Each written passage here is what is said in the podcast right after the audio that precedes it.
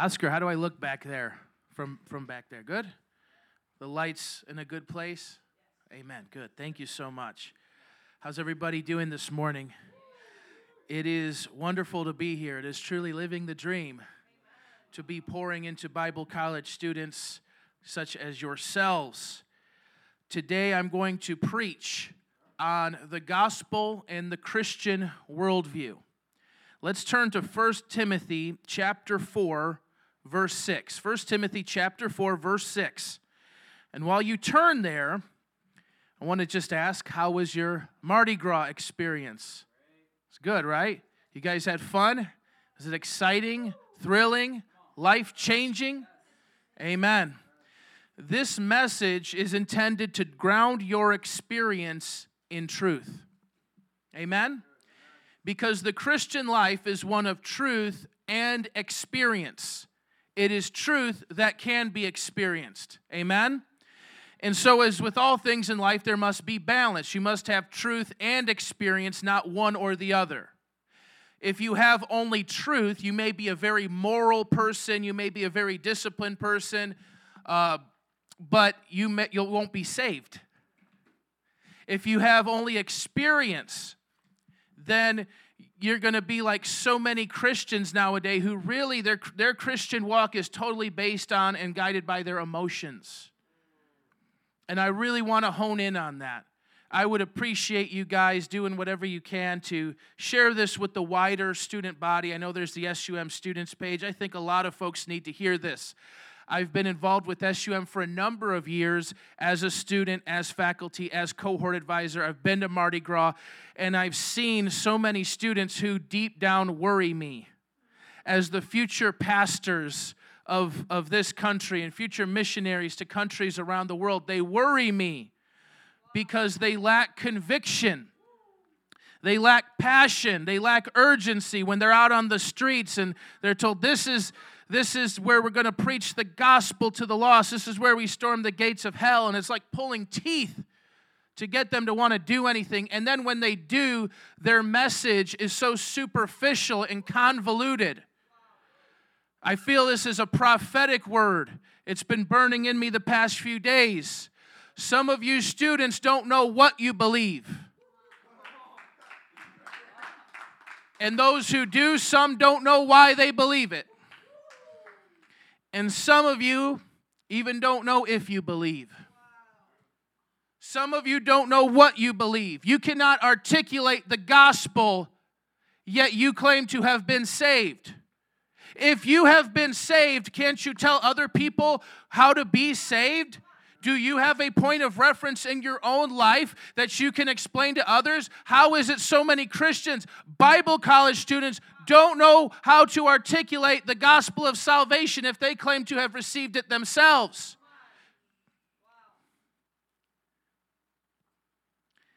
And so, what you often hear, they don't know what they actually believe. They simply repeat what they have heard others say. And it's often a very emotional, sentimental, sappy message that appeals to the self esteem of a person.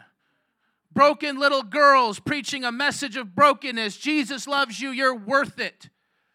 Some of you last year, I, I preached before the haircut, after the haircut meme. That was that was going in on folks. I'm like Paul Washer. Y'all, y'all clapping. I'm talking about you. I'm talking about you with your weak sauce gospel that is no gospel at all. Morality will not save you. Mindfulness will not save you. Self esteem and self help will not save you. Only the gospel will save you. And so we need to know what we believe for ourselves, not simply what we heard other people say by and by, what we heard our youth pastor say, what we heard our favorite YouTube pastor say in their message. We need to get in this word and know what we believe for ourselves. Secondly, we need to know why it is we believe it. Pastor Nancy gave a wonderful presentation of her capstone paper down there in Mardi Gras. I think most of you saw it and it was it was amazing and i know the work the rigor that goes into that research and how narrowly focused it has to be so i asked her because, you know, for her, like the marks of a Christian worldview are where do you stand on abortion and homosexuality? Basically, that's what it would come down to because it really is a dividing line in our culture, is it not? There is a line in the stand. It's very us versus them. It's very heated. There's no it, there's no room for in between, right? And so I get it. But I asked her, I said, what about the deeper issues? What about the why? I can know a Bible verse that says homosexuality is a sin. Leviticus 18.22 it is an abomination for a man to lie with another man as one does with a woman right? I can show you all the places where it's mentioned in scripture and not in a very positive light at all I can do that. And then kids can, you know, growing up in church, they can hear that and they can agree with that. But when push comes to shove, when their brother or their cousin comes out as gay, or when they're just hit like, like a ton of bricks with the arguments of this world, they may go to that third place. I don't know if I believe that. I don't know if I believe that. And isn't that the refrain of so many apostates? So many public Christian figures, so many ministers that now say, I don't know if I believe in a God who would send people to hell. I don't know if I believe in a God who wouldn't let people be who they want to be and love who they want to love. Isn't that what they say? Some of you students, if you don't know what you believe and why you believe it soon, you won't know if you believe it. We need to know these things. 1 Timothy chapter 4 verse 6. If you point these things out to the brothers and sisters, you will be a good minister of Christ Jesus, nourished on the what's that word? Nourished on the what? On the truths of the faith and on the good teaching you have followed. So he starts off here. This is Paul to Timothy, right? You guys know this letter. Joe taught on it was it last year or the year before? I know he taught it in this a whole series on chapel, uh, went through the whole thing. Um, but this is Paul to Timothy. This is a pastoral epistle. This is a young man in the ministry. And this advice that is given to him 2,000 years ago is very much applicable to you and I today. He starts off, if you point out these things, what are these things? Think about it for a moment. Don't, don't wait for me to feed it to you. What are these things? What are these things? Well, these things in verse 6 are mentioned in verses 1 through 5. Context, people. You know how to read your Bible. You don't just cherry pick verses, do you? You don't just take Jeremiah 29 11 and you don't know anything about the Babylonian captivity and you make it about your girlfriend leaving you, do you? You don't take a uh, Philippians 4:13, I could do all things through Christ who strengthens me and make it about finding a parking spot, do you? Okay? That's part of knowing what you believe, by the way. Knowing this word and knowing how to work it. Someone say, work it. Work it. If you point out these things, what are these things? Well, in verses 1 to 5, he warns the Spirit clearly says that in latter times some will abandon the faith and follow doctrines of demons. And what he goes on to describe is actually some of the stuff taught by Roman Catholics. They forbid people to marry, they call people to abstain from certain foods, right? Just like the Catholics, they forbid priests to marry. They, uh, we are now in Lent.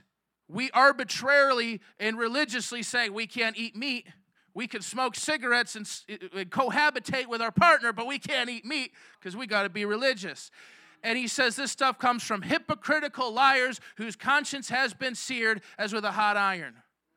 In other words, their conscience is numb. that's numb to the truth, and so they can perpetrate lies and feel nothing and feel great about it. He says the origin of these de- teachings is from demons.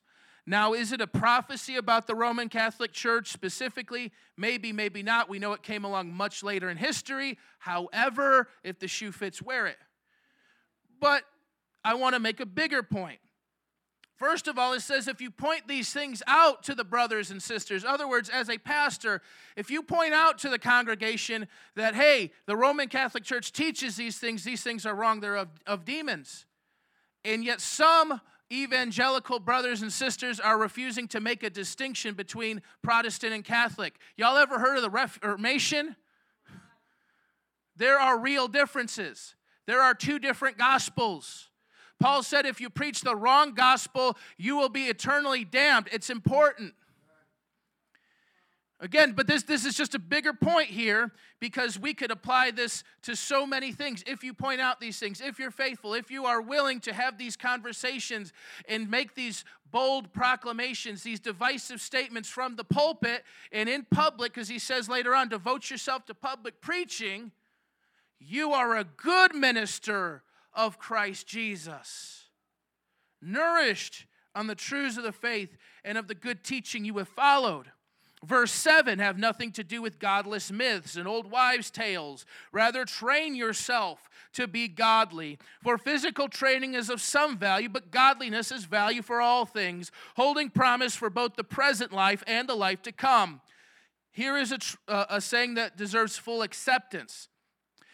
Verse 10 That is why we labor and strive, because we put our hope in the living God, who is the Savior of all people, especially of those who believe. Verse 11 Command and teach these things. Don't let anyone look down on you because you are young, but set an example for the believers in speech, in conduct, in love, in faith, and in purity. Until I come, devote yourself to the public reading of Scripture, to preaching, and to teaching. Do not neglect your gift, which was given you through prophecy when the body of elders laid their hands on you. Be diligent in these matters. Give yourself wholly to them so that everyone may see your progress. Watch your life and doctrine closely. Persevere in them because if you do, you will save both yourself and your hearers. Just a quick word on that. This is only the introduction. We're not in the message yet, but just a quick word on this. Watch your life and your doctrine closely. Be woke as to what it is you actually believe. Think about what you believe. Don't just emote. Don't just be carried along by emotions and momentum and external motivators like all these other people are excited, so you're excited. That can carry you for a long, long, long, long time, but it can't carry you to heaven. We hear all the time of church kids who become college kids, who become backslidden adults right? Because they have a superficial faith. Uh, you know, they have the Noah's Ark coloring book, but they haven't learned about the judgment of God that brought about the flood. And so, as they grow up, as these things are challenged, as the, the creation is challenged, as the Christians' controversial views on human sexual ethics are challenged, as the exclusivity of Christ is challenged, as they are tempted, as the world presents all of these things that seem so enticing to them, you will see church kids who become college kids who become backslidden adults. You hear of it again and again and again, hence the need to disciple our children, so on and so forth. But I want to say that the same thing can happen to Bible college kids who become pastors, who become apostles apostates. Watch your life and your doctrine closely.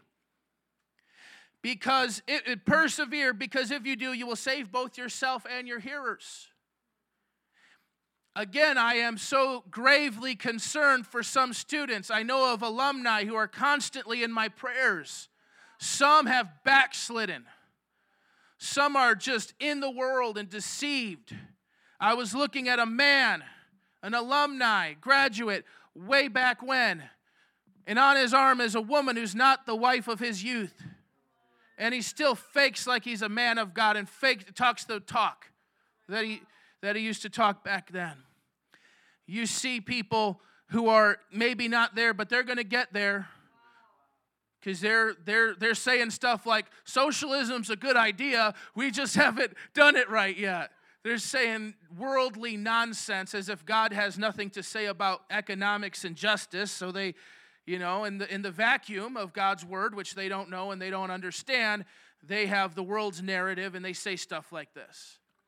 And I'm so gravely concerned for, their, for them and for their hearers. I'm concerned for you and for your hearers that you will be saved, that you will persevere, that you will not melt under the pressure of this world. Do you understand there is surmounting pressure against Christians, against ministers? You've already felt it. You already see it. Christianity has not been outlawed yet, but it can be very soon. Don't think we're going to get away. We're, we've been the exception to the rule with regard to global Christianity.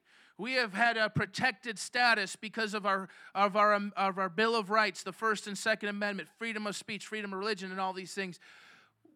But that is the exception to the rule.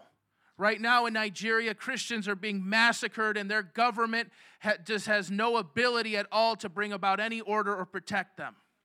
In other places, it is the government that is perpetrating these horrible acts uh, the Chinese persecuting, imprisoning Christians, demanding their dictator be worshiped as God. A literal antichrist in that, in that regard. So it's the exception to the rule. And Jesus talks about the, the seeds, right? The parable of the sower. And there's that seed that springs up for a while, two to three years in Bible college, while you're in incubation, while you're in a bubble of excitement and energy drinks carrying you along, and emotional music that makes you cry and makes you feel things. And then what does he say though? What causes it to wither? He says, well, he says it's like the sun beating down on it, but what does the sun represent? Persecution for the word. And they fall away. Persevere. Watch your life and doctrine closely so that you will save both yourself and your hearers. That was just the introduction. What I want to do right now is talk about the gospel and how it relates to the Christian worldview. And here's the big idea. To me, it is very difficult to summarize the gospel in one or two sentences because the gospel is the Christian worldview. Everything in this world, every matter of life, everything in the newspaper, it's going to come back to the fact that God made the world, God rules the world, man sinned against God, God will judge the world, yet God loves the world, so God sent his son into the world to save the world before he comes back to set the world on fire. Everything comes back to that, folks. Everything. How you raise your family has everything to do with that. How are the, the 2020 elections has everything to do with that. Do you understand? There is not one thing that this Bible doesn't talk about that's meaningful or for our lives. Now, we know it doesn't tell us how to build an engine. We know it doesn't, you know, it's not exhaustive in the knowledge, but what it tells us is, is it accurately describes what the world is like.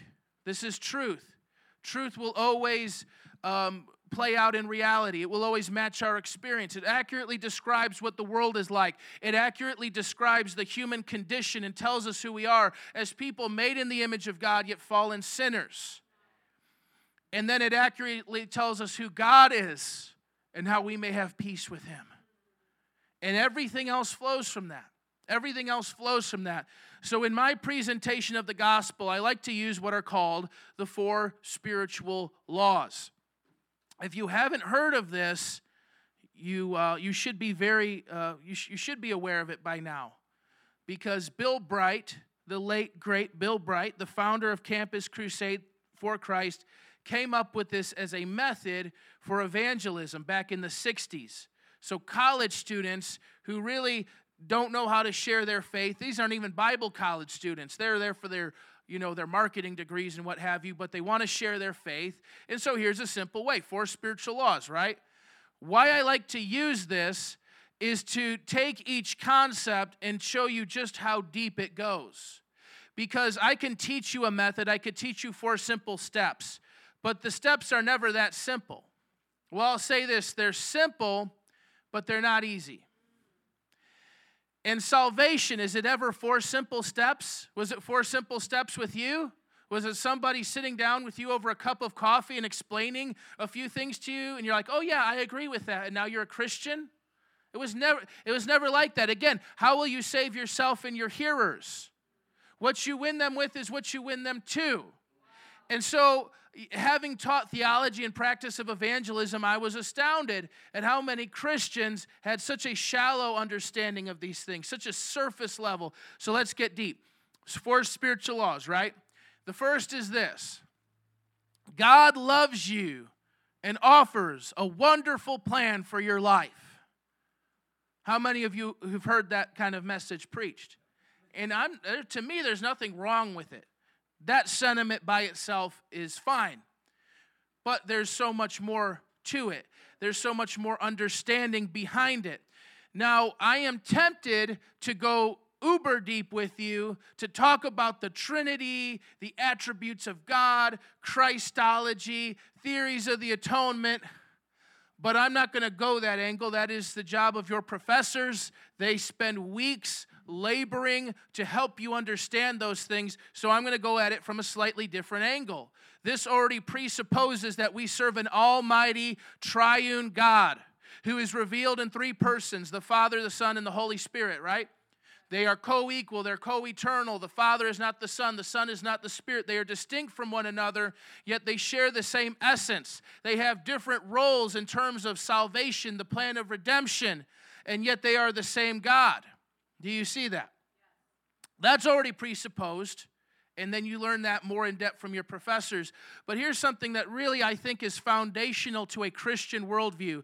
Three things. Number one, God created the world. God created the world. You guys got to write this stuff down. You're in class. God created the world, which implies the second thing we are his creatures. We are God's creatures living in God's world. If that is the case, who makes the wor- who makes the rules of how things work? The creature or the creator? The creator. We are God's creatures living in God's world, and when we don't think, do things God's way, it's going to go bad for us. God's commands, His laws, are for our flourishing, they are for life and blessedness. This again goes to the why of what we believe. See, homosexuality isn't a sin just because God thinks it's icky or because it reflects some ancient prejudice but because it goes against God's order for the family, which is a reflection of God's character and his nature within the Trinity. And when we defy it in any way, whether it's sex outside of marriage, plurality of partners, whether we hate our bodies and want to be something other than what God makes us to be, when we defy that, it is to our detriment. So at the same time, we are so sexually liberated, we've never been more enslaved. We're God's creatures living in God's world. So that's the first two things we need to know about God. Number one, He is the creator. Number two, we are His creatures. As the creator, He is the moral lawgiver. His laws are a reflection of who He is. So they're not arbitrary. It's not just God's ideas and he's imposed his ideas and his preferences. This is who he is. You shall not lie because God is the truth and God cannot lie. You shall be not commit adultery because God is faithful.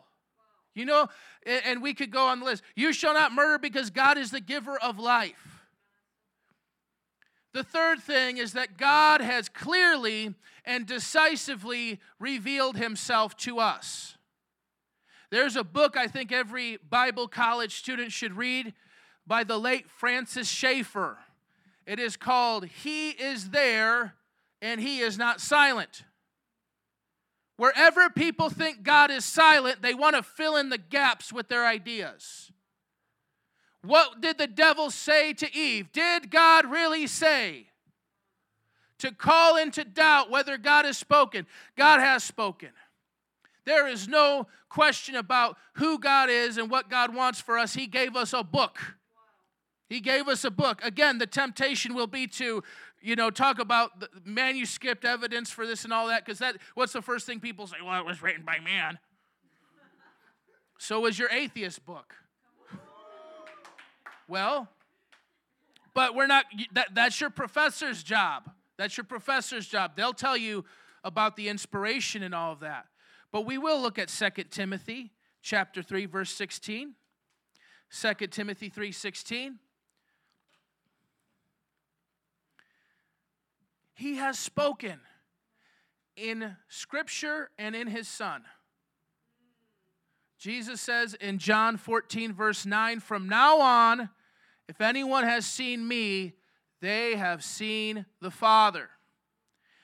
Hebrews chapter 1 tells us how in past times and in many ways God has spoken through the prophets, but in these last days he has spoken to us by his son who is his who is his image and the exact representation of his being. I'm paraphrasing that. You should read it. Hebrews 1. It's powerful. For now we're in, in 2 Timothy 3:16. He's revealed himself in his son and in scripture. And Paul says of scripture, verse 16 all scripture is God breathed and is useful for teaching, rebuking, correcting, and training in righteousness, so that the servant of God may be thoroughly equipped for every good work. First of all, he says all scripture. All Christians will say they believe in all scripture, but in practice, they don't apply all scripture. They don't teach all Scripture. They don't study all Scripture. They don't believe all Scripture. Again, this will be that point where people say, I don't know if I believe that, because they will be confronted with, uh, uh, what's it, Numbers chapter 31. God tells Moses, Have Israel kill all the Midianites, men, women, children, but save the girls who have not yet been with a man. You'll read that and say, Well, I don't know if I believe in a God like that. There should be no trouble text for you. There should be nothing that you are not willing to preach to the people of God on a Sunday morning. There should be no Bible verse that you are ashamed of.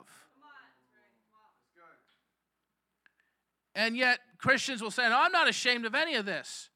Then why don't you talk about it? Why don't you talk about it? There are Christians who, well, why don't they talk about it? They're not familiar with it, they haven't read it. They haven't been forced to read it. They haven't been forced to grapple with it. And then the first time someone brings it to their attention, it's not their pastor, but it's some internet atheist. Wow. And so instead of the pastor telling you what the verse means, it's the atheist telling you what the verse means. God have mercy on us.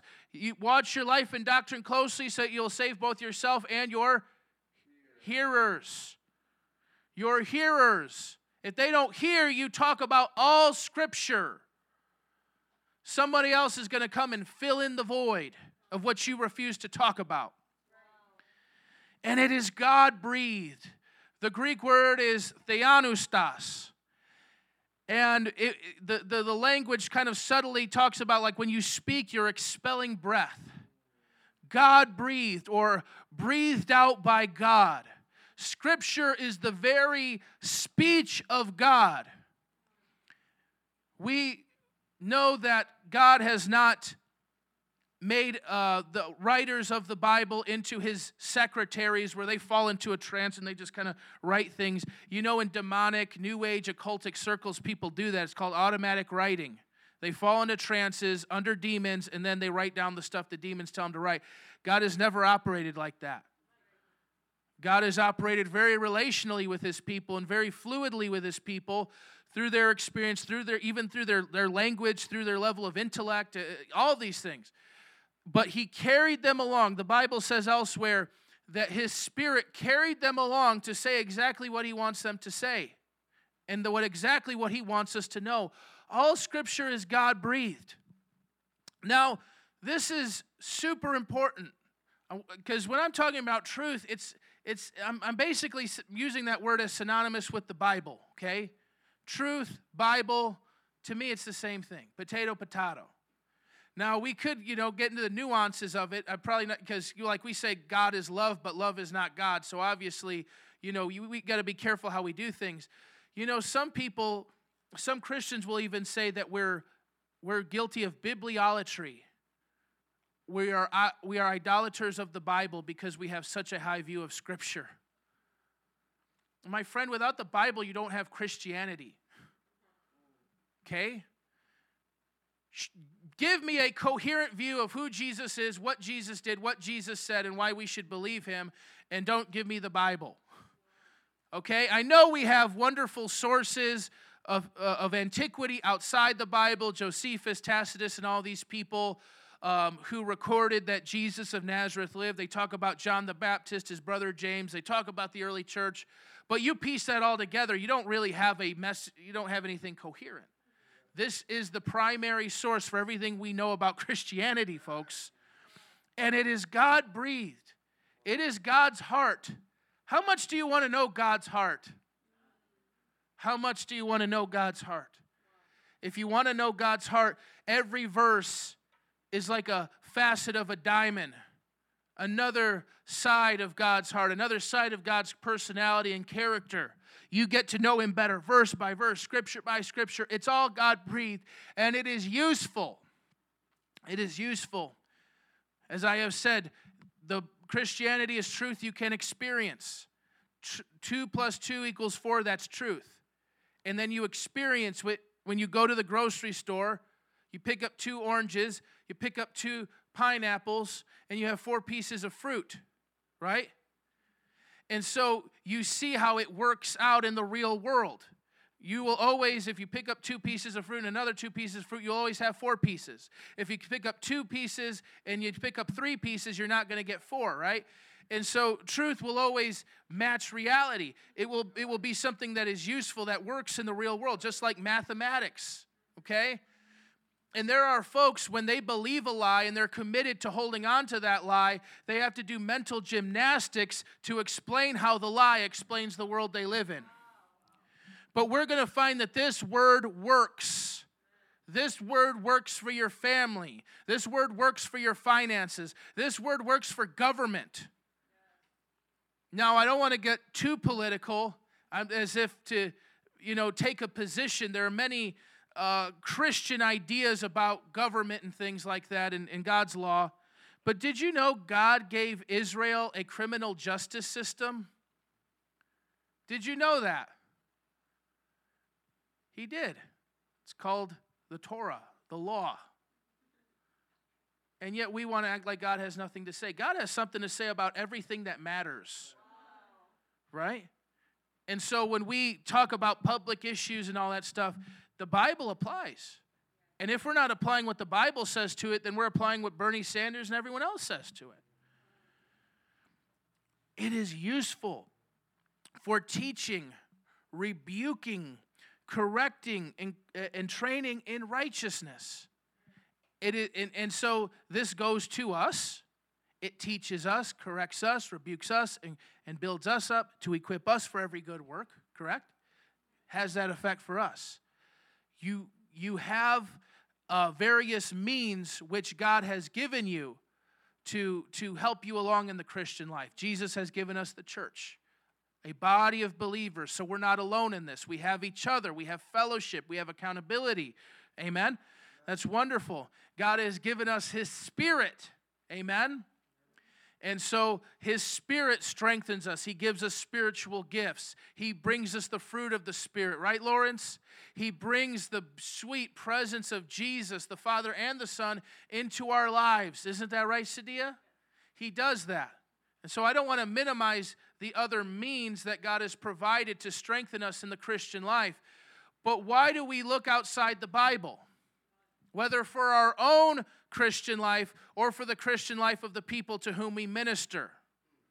There are so many pastors that are literally preaching pop psychology from their pulpits. They said, This is tried and found wanting. We found somebody who said it better, someone who did it better, someone who's more popular, someone who's more palatable. And so we're going to say what they have to say. We're going to throw some, some Bible verses in there to make it, um, to, to help. But, but really, that's not enough the Bible is fully accurate. In Acts chapter 20, when Paul is speaking to the Ephesian elders, he, he warns them. He says that men will come up from within your own ranks and they're going to tear you apart. In other words, people within the church would become apostate and would become false teachers and would ravage the people of God, would ravage God's precious children. And that what does he do? He, he commits them to the word. He says, hold on to the word of God, hold on to the scriptures. God hasn't changed his mind, folks. This stands firm. This is trustworthy and true. Everything God has promised, he will deliver. Everything that this word prophesies and predicts will come to pass. Do you understand? And so, when we talk about God, going back to these four spiritual laws, we know that God is the creator. That's huge because that makes him the designer, that makes him the lawgiver, that makes him the judge, that makes him the creator of the world that we ourselves live in. He makes him the creator of us, we his creatures. The second point. The third, he has spoken clearly and decisively. Where so many of the mainline churches that have apostatized like the United Church of Christ, like the United Methodists, like the evangelical Lutherans that are now ordaining homosexuals. They're basically to the left on every major issue. They don't believe that Jesus is the only way anymore. Why? Because they took a very low view of Scripture. This may or may not be God's word. God may or may not have spoken. Just take what you like as chicken soup for the soul. And of course, it leads to this because why, why even pretend at that point? As I said before, you don't have Christianity without this. Why even pretend you're a Christian if you don't believe God spoke? Why give your life in service to the gospel to see lost people if you don't believe this is absolutely God's word? If this is anything less than God's word, then let's just go out and be party animals and just live, live our own lives and build our own kingdoms. Again, many Christians will say they believe this, but in practice, they show otherwise. So that's the first thing. So when we say God loves you and offers a wonderful plan for you, like, yes, yes, absolutely. But there's so much more to it than that. Is, is God just Barney the dinosaur? And as a matter of fact, that statement in itself is not always appropriate. I go to the abortion clinic where women and, and men, fathers and mothers, they're not weeping, they're laughing. And they're brazen about their decision to have their child assassinated for their convenience. They're brazen. God loves you so much, you're worth it. That is the last thing you should say to that person. How many times have we talked to some reveler? God loves you, God loves you. Yeah, I know. Woo! Ridiculous. We could talk about the love of God but God is so much more. He's holy, He's righteous, He's just. The Bible says righteousness and justice are the foundations of His throne. And even though the Bible says God loves the world, John 3 16, it says in the Psalms that He hates the wicked. What do you do with that? I'm going to leave you with that. Put your, your critical uh, thinking cap on which which I know you millennials love to do, or you Gen Z, whatever you are, you love to critically think, right, Lawrence? That's our generation. We're the critical thinking generation. We're, we, we don't, we're not about emoting, we're about facts and logic, right, Lawrence? We're about analyzing pros and cons, data analysis, right? Exegesis. Help us, Lord. Second thing, the second law man has sinned and is therefore unable to experience God's love and plan for his life. Man has sinned and is therefore unable to experience God's love and plan for his life. Look at Romans chapter 3.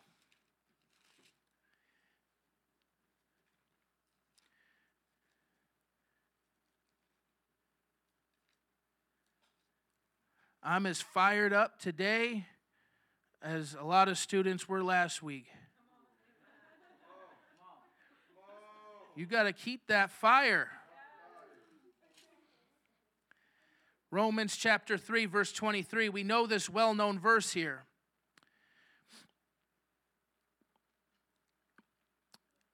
It says, For all have sinned and fall short of the glory of God. Now, this verse is often wrongly interpreted to mean that falling short of the glory of God is that the glory of God is this perfect standard. Okay? And that that that much is true. God has a perfect standard for us to attain his glory. And it is true that everyone has fallen short of it. But where we go wrong is we we seem to imply that people are just trying hard, they're trying their best, but God's glory is just too hard of a, it's just too high of a standard. No one can reach it. God demands perfection, but how can we expect to be perfect it seems to imply that we're all just well meaning people and, and God is condemning us for all our, our little fibs and, and all the little things we do, right? And that could not be more further from the truth. It is not man falling short of the glory because he's trying so hard, but it's like God saying, hey, jump, jump 50 feet in the air or you're going to hell, right? Like God has put this impossible standard before us, and none of us meet it, even though we try our best and we're all trying in our own ways through our own religions. The falling short of God's glory is the rejection of God's glory. And I'm going to prove Paul with Paul. Look at Romans 1 8, uh, chapter 1. I was going to say 118, but I'm going to move down a little bit here. Look at verse 21. For although they knew God, they neither glorified him as God nor gave thanks to him. But their thinking became futile, and their foolish hearts were darkened. Although they claimed to be wise, they, claim, they became fools, and they exchanged the glory of the immortal God for images made to look like mortal human beings and birds and animals and reptiles.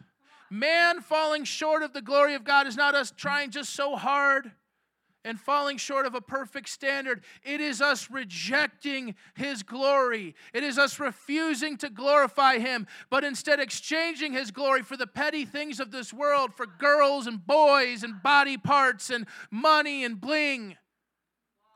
Exchanging it for something far less and I need to speak because it is just so epidemic, the beautifully broken nonsense. Now we now now in this I know in this room we've addressed it in the Christian circle and we need to stay stop saying as Christians how beautifully broken we are. But it still comes across in our evangelism.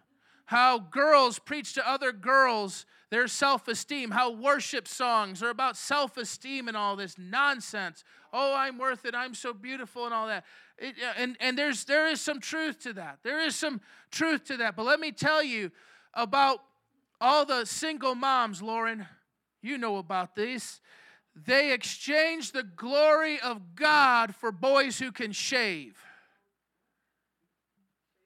For boys who can shave. You know what I'm saying? Grown men, a boy in a grown man's body who drives a car, it says he loves you. They exchanged the glory of God and the love of God and the value that God bestows on them for the idol of a man. And you have seen again, Lauren, the heartache of women who go back to those idols. Why are we having joining their pity party? Woe is me, woe is me. Oh, you're right, woe is you. No, you made a decision the first time with idol A, and then I told you about Jesus and he loves you and he should be your husband, and but you went back to idol B. Now you have two baby daddies. Now you've had an abortion. Now, and so we need to get past this, folks. Yes, there's the emotional aspect because sin destroys. It, it tears us apart. And yet, man and their, and their wickedness love it and they go back to it. They love what hurts them, they love the idols that let them down and destroy them. This has to be addressed. And in loving the idol, they don't love God. This has to be addressed. The matter of the conscience must be addressed.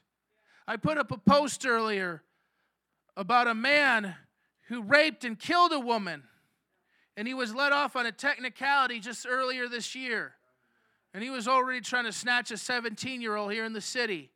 And they let him off 24 hours later for that.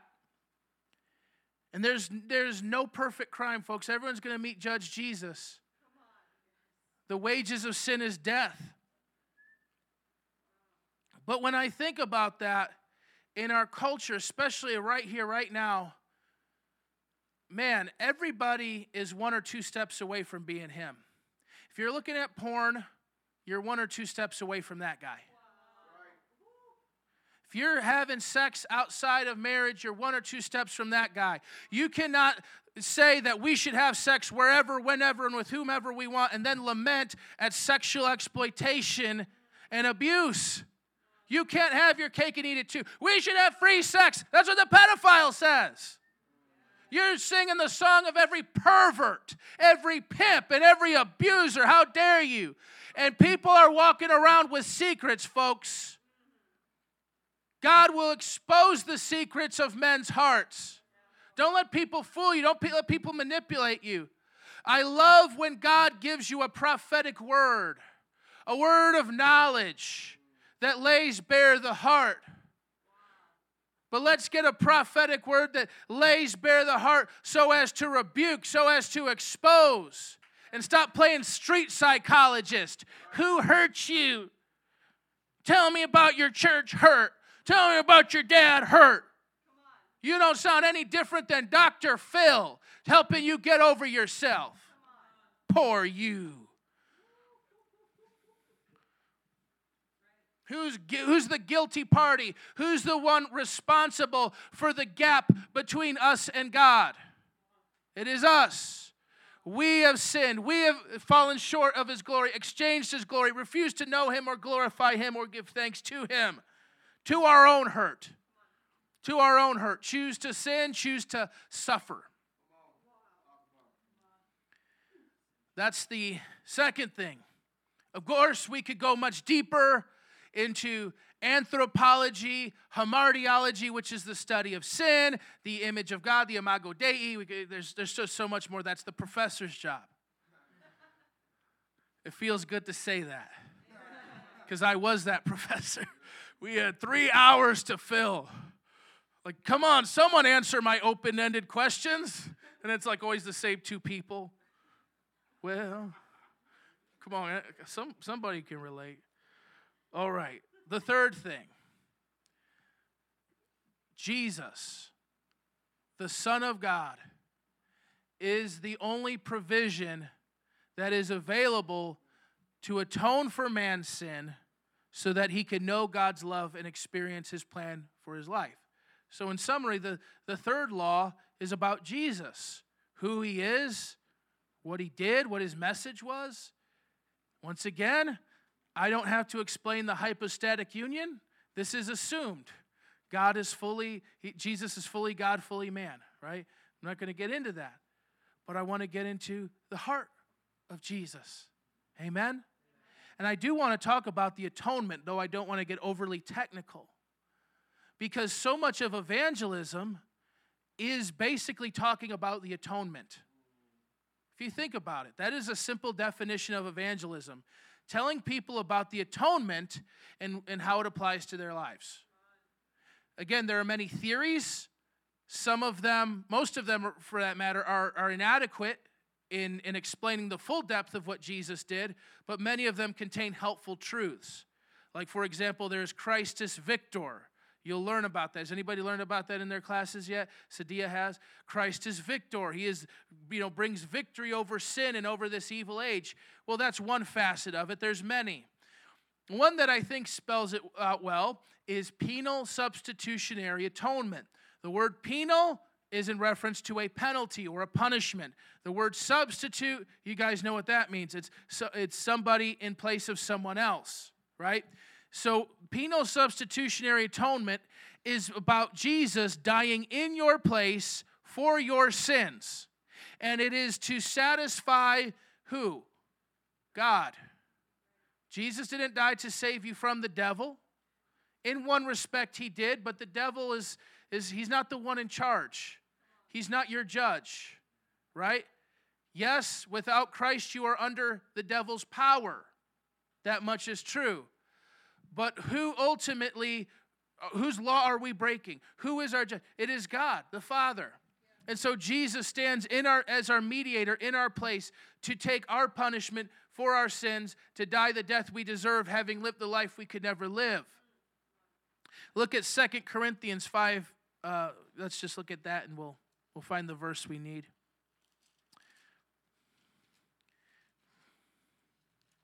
There's a lot I want to say about Jesus, but we cannot have a caricature of Jesus. Amen? There are many people in the world who claim they are on Jesus' side, right? There's a Facebook page. It's called God. It's just called God. It has millions of followers, and it's listed as a comedian. Anybody know what I'm talking about? It's listed as a comedian. And the picture, the profile picture, is like a South Park version of God, is like an old white guy, right? I didn't know God was a flaming liberal. Help us, Lord you know? But don't we do that with jesus? We we make jesus in our image just like all the cults and all the world religions islam baha'i mormons they all try to take jesus put him on their team. And then when you talk to folks out in the world who are not particularly religious or or at least overtly religious but they're still going to claim jesus. Jesus was about compassion. He was. He was. But not to the exclusion of righteousness.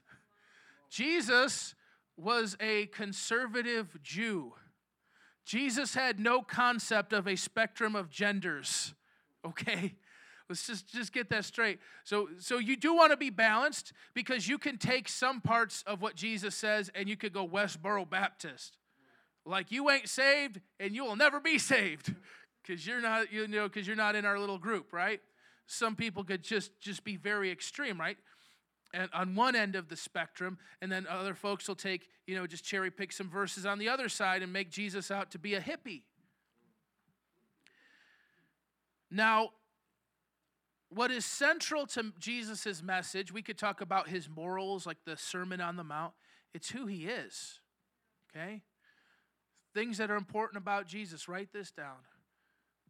Who he is, what he taught, and what he did. Who he is, what he taught, and what he did. Who is he? He is the Son of God in the flesh. He's not one prophet among many. He's not just a good man, right? He is the Son of God. He is the Messiah. He's the Savior of the world, right? Who he is. He needs to be the main character of the gospel story. So much of our evangelism has just become about sharing our story. You even you hear so many prominent Christians describe it in those terms. So evangelism has been reduced to sitting down over a cup of coffee. I share my story, you share your story. What about his story? What about the gospel story? We need Jesus to be front and center of the story, if we want to call it that. He's the lead role. The gospel is not a mere subplot to your story of self fulfillment. It is the story. You're a part of his story. It's not the other way around. Amen? And so we, we need to understand that. We want to talk about Jesus. We want to make a beeline to the cross in our message, as Billy Graham used to say, and talk about Jesus, who he is, what he taught, and what he did. And again, what he taught, again, the, the morality, the ethics, all that stuff is wonderful. But what was at the core and what was foundational to what he taught is who he is. He was, he was crucified for who he is because of who he claimed to be. On the Jewish side, he claimed to be God. That's a blasphemy. But the Jews did not have authority to execute someone, so they had to tell the Romans he claims to be a king. He's competing with Caesar for lordship over this world. And so he's being crucified not for anything he did, he was sinless, but for who he was. And that brings us to what he did. He was crucified, not as a martyr, not as a mere man, not as Martin Luther King as a symbol for a cause or something like that, or some figure who inspires us today in a very, you know, superficial sense. But he died in our place for our sins. The sins of the world were laid upon him. Look at Second Corinthians chapter 5. Let's look at verse 17. Therefore, if anyone is in Christ, the new creation has come, the old has gone, the new is here. All this is from God, who reconciled us to himself through Christ and gave us the ministry of reconciliation, that God was reconciling the world to himself in Christ, not counting people's sins against them. And he has committed to us the message of reconciliation. We are therefore God's ambassadors, as though God were making his appeal through us. We, we implore you, on Christ's behalf, be reconciled to God. Now, verse 21 summarizes this doctrine, and many verses do this as well. God made him who had no sin to be sin for us, so that in him we might become the righteousness of God. This is a great exchange. Jesus bears all of our sin. He imputes to us all of his righteousness. He was treated as we deserve in order that we might be treated as he deserves. Again, so much of our evangelism is just trying to articulate this truth. How can you tell it to Tyrell on the west side? How can you tell it to Phoebe downtown? How can you tell it from the ghetto to the Pento? How can you break down this timeless truth into plain language for all to hear? This does not change. This is what needs to be communicated. Everything else is just window dressing. You got to understand that. We need to talk about Jesus. He needs to be the center of it because the bible says that he has been given the name above all names that at every uh, that every knee will bow and every tongue confess that jesus christ is lord to the glory of god the father. This whole world the world belongs to jesus. As the theologian abraham kuyper said when he when he comes back to the world he's going to look at all of it he's going to say mine mine mine mine mine. It's all mine Everyone has to answer the Jesus question. Everyone has to do something about Jesus Christ, as Vance Havner, the Baptist preacher, used to say. You need to look up these sermons, folks. Vance Havner, powerful. He's the Southern Leonard Ravenhill. Vance Havner, look him up. That's your neighbor. Everyone has to deal with Jesus. Everyone, you can't be passive about the Jesus question. If you don't want to ask the ask, answer the Jesus question, it will be answered for you. If you're not a believer in Jesus now, you will be.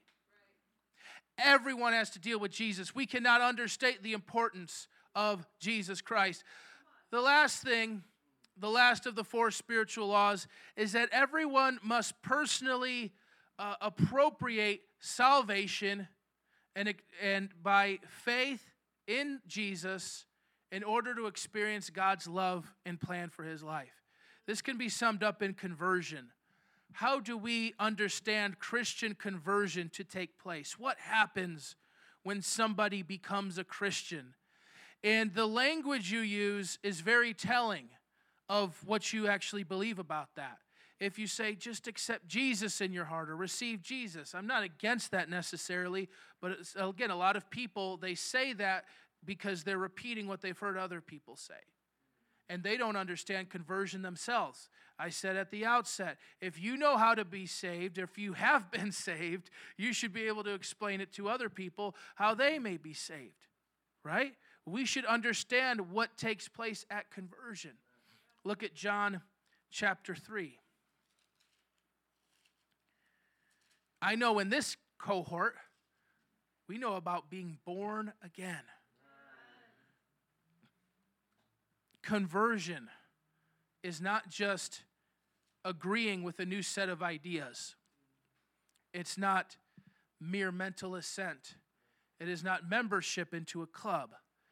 It is the third person of the Godhead, the Spirit of the Lord Almighty coming to dwell within your spirit, to cleanse you of your sin and your idols, to write God's law upon your heart, to move you to keep his laws and decrees, to where once upon a time you were dead in your sins and transgressions.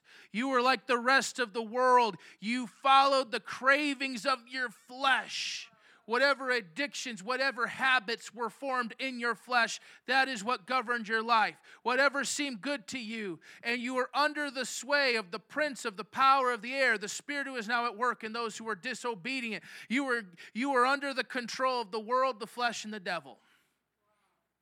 You had no connection to God. You have a spirit, but it's dead. It's not dead in the sense of unresponsive like a corpse, but it's dead because it is separated from the giver of life, that is the Lord. And so you have your spirit, think of it as an antenna, but all it, the only signal it can pick up is devil FM.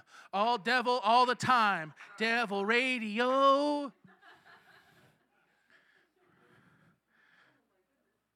because you were a slave of fleshly desires, and the devil would use those to manipulate you, to coerce you, to keep you in that cycle. And the world would agree with you and affirm you and teach you likewise.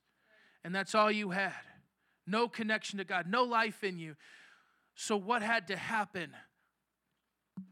Jesus teaches Nicodemus, John chapter 3, verse 3 Very truly I tell you, no one can see the kingdom of God unless they are born again. How can someone be born when they are old? Nicodemus asked. Surely they cannot enter a second time into their mother's womb to be born. Verse 5 Jesus answered, Very truly, I tell you, no one can enter the kingdom of God unless they are born of water and of the Spirit. Flesh gives birth to flesh, but the Spirit gives birth to spirit. You must not be surprised at my saying, You must be born again. See, we were born of the flesh to our father and mother, but what the flesh gives birth to is flesh. It, it, it, it, it begets in its likeness, right? Just like apple seeds produce apple trees, produce apples. It's that, it's that law of nature. And sinful, fallen people in their flesh can produce fleshly, sinful, fallen human people. I was born 1987 a sinner.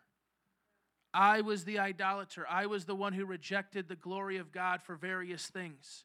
That was in my nature. And even though they destroyed me, even though they left me so empty, I kept running back to them. I couldn't help myself. I had no other option, no other way out. That was my existence until 2007. I was reborn a saint. God changed me. We must preach the new birth. The great evangelist George Whitefield when asked, Why do you always preach that we must be born again? He said, Because you must be born again. That was the, the, the call of, of so many of the awakenings of the 17th, 18th century. I mentioned Whitefield and Jonathan Edwards and, and um, John Wesley and others. That was their call new birth, a new life. God taking out the heart of stone and giving you a heart of flesh. God turning the sinner into a saint. God turning the pervert into someone who is pure. God turning the hateful, bitter, spiteful person into the most merciful, loving, forgiving, compassionate person you've ever known. Can you believe God can do it? Do you believe God changes lives? Now, how is this appropriated? That's another thing. That conversion is what God does. He changes the heart. But there is something we do as well in response to the gospel. Look at uh, Acts 2:38. Acts 2:38.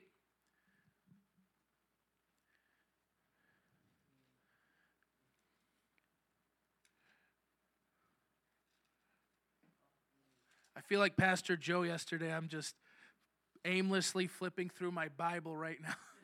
is it is harder than it looks to, to multitask. Okay. Acts 2:38.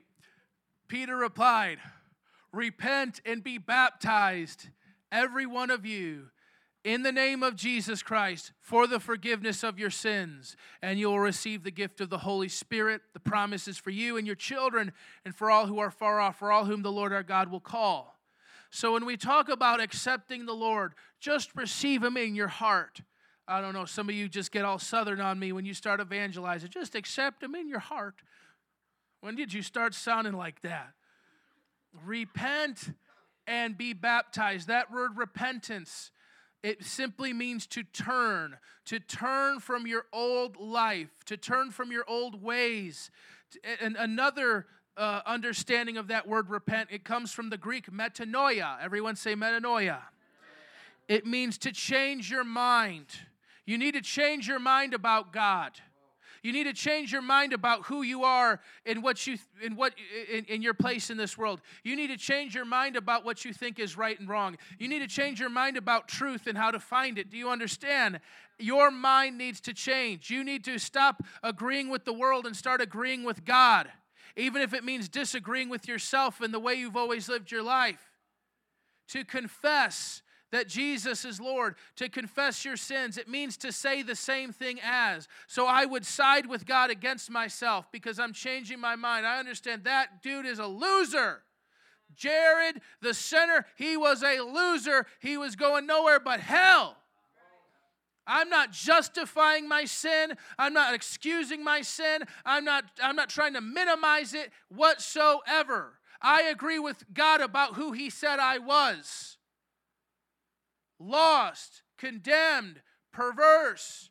But I also agree with Him about who He said I can be new, holy, righteous, redeemed.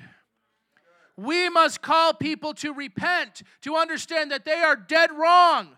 And to the extent that they disagree with God's word about anything, they are dead wrong and they need to come in alignment with this. And that requires the third thing. And I know we're right at the time, but I would be remiss if I didn't talk about the F bomb faith. Quickly, Ephesians 2 8. Quick, as quick as we can, so we could close this out talking about conversion, isn't it important to know how do you lead someone to Christ? What should they expect? What's going to take place? What you win them with is what you win them to. Are you calling them into an emotional experience? Are you calling them to be around you and your friends so that they can feel better and feel a social acceptance? Or are you calling them to from death to life? Are you calling them to a relationship with God? Ephesians 2 8, we'll close with this. For it is by grace you have been saved through faith, and it is not of yourselves, it is the gift of God, not by works, so that no one could boast.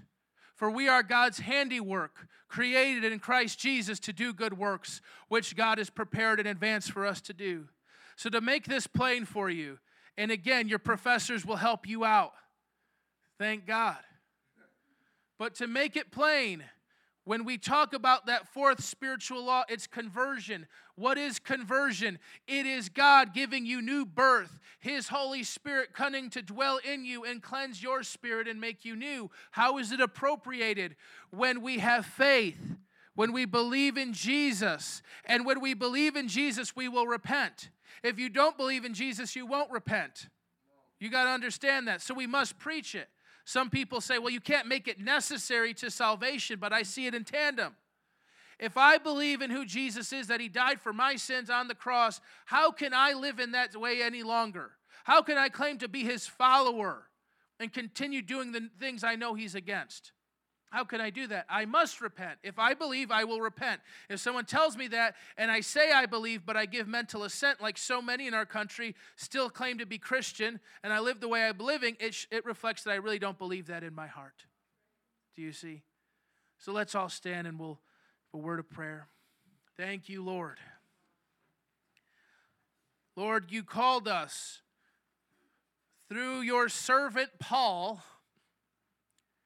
to watch our life and our doctrine closely, to persevere in them, so that in doing so we would save both ourselves and our hearers. So, Lord, with these just in a place not, not too different from where Timothy was at that point in his life, young ministers, preachers of the word, with a calling very similar to his. Lord, I pray for that, that everyone will persevere. They will watch their life, how they live, their relationship with you, that they will not neglect their salvation, that they will not treat lightly what you have given them, that they will have the fear of God to keep your commandments and not to trifle with sin. But I pray also, Lord, they watch their doctrine, that they plumb the depths of your word, because it is like plumbing the depths of your heart. That they will seek, Lord, not only to know what they believe, but why they believe, so that their faith may be even stronger and that they may better communicate it to this lost and dying world. Lord, use us. Here we are. Use us, Lord. We acknowledge, Lord, that in our own strength and in our own right, Lord, we will fall and fail again and again and again. But we can do all things through Christ who strengthens us. We can persevere. We can know you better. We can lead others to you. We can see this world changed. Here we are, Lord. Strengthen us and send us out in Jesus' name. And everyone said,